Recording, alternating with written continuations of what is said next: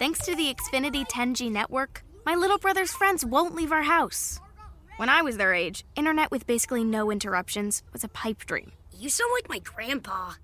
Restrictions apply, not available in all areas. Self Publishing in Italia, episodio 101.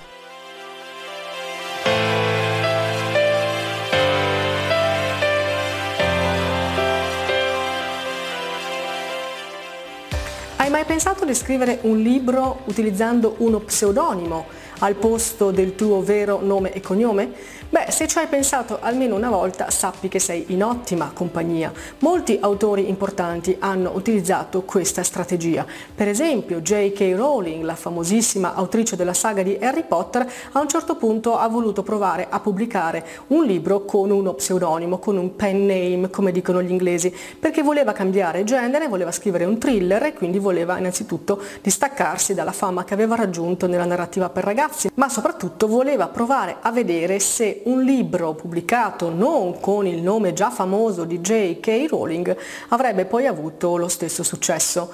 In realtà il segreto è durato poco e appena i lettori hanno scoperto che Robert Galbraith era un pen name, uno pseudonimo di J.K. Rowling, sono andati a comprare anche i libri di, di genere thriller.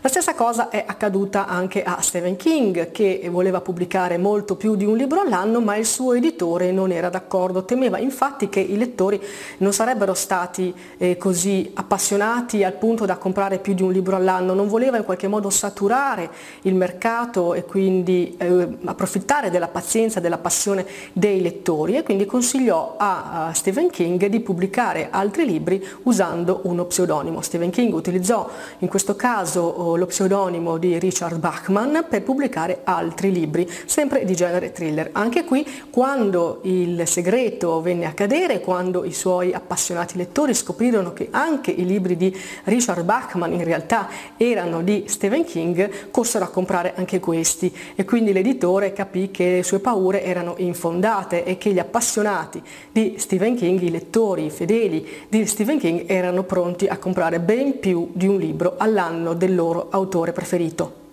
Ancora un altro caso famoso è quello di Agatha Christie, che noi conosciamo come giallista, ma lei ha scritto tantissimi romanzi rosa, solo che per differenziare le due produzioni, proprio perché così diverse nel genere, ha preferito pubblicare i suoi romanzi rosa con uno pseudonimo e si è firmata Mary Westmacott. In questo caso l'obiettivo era proprio quello di non confondere due generi letterari così diversi.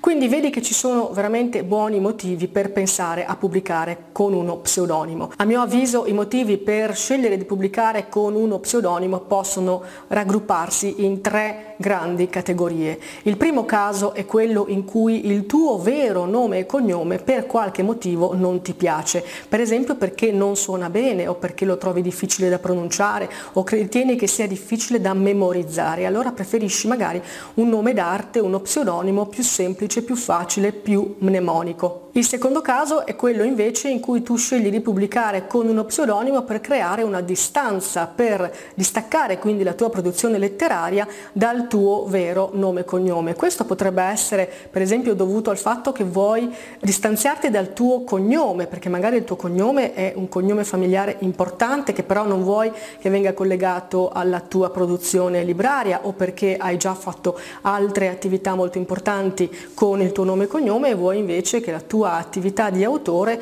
abbia una nuova vita. Oppure potresti decidere di utilizzare uno pseudonimo perché hai già pubblicato libri con il tuo vero nome e cognome ma adesso vuoi intraprendere un nuovo filone letterario intraprendere la strada di un nuovo genere letterario, quindi come ha fatto Agatha Christie o come ha fatto J.K. Rowling, vuoi distinguere le tue produzioni di generi diversi con nomi d'autore diversi. Il terzo motivo per cui potresti scegliere di pubblicare con uno pseudonimo forse è quello più intuitivo, cioè quello di proteggere la tua privacy e quella della tua famiglia. In questo caso tu potresti voler nascondere il tuo vero nome e cognome perché non vuoi dire a nessuno che sei tu l'autore di quei testi, in questo caso potresti essere eh, misterioso anche per i tuoi familiari, anche loro potrebbero non sapere che sei tu l'autore di quei testi, oppure potresti decidere di usare un nome d'arte per proteggere invece la privacy dei tuoi familiari familiari e quindi perché la stampa, i media, i fan, i lettori non disturbino la tua famiglia alla ricerca di notizie su di te. Questi dunque sono i tre motivi principali per cui di solito si sceglie di pubblicare con uno pseudonimo. Però a questi tre motivi io ne voglio aggiungere un quarto, che è quello di poter ricominciare da zero. Se per qualsiasi motivo ti sei in qualche modo bruciato il tuo vero nome e cognome in campo editoriale, perché magari hai già pubblicato qualcosa ma non hai avuto il successo che speravi, hai ottenuto recensioni negative, oppure anche fuori dal campo editoriale il tuo nome e cognome in qualche modo eh, non ha una buona reputazione, reputazione, allora tu potresti decidere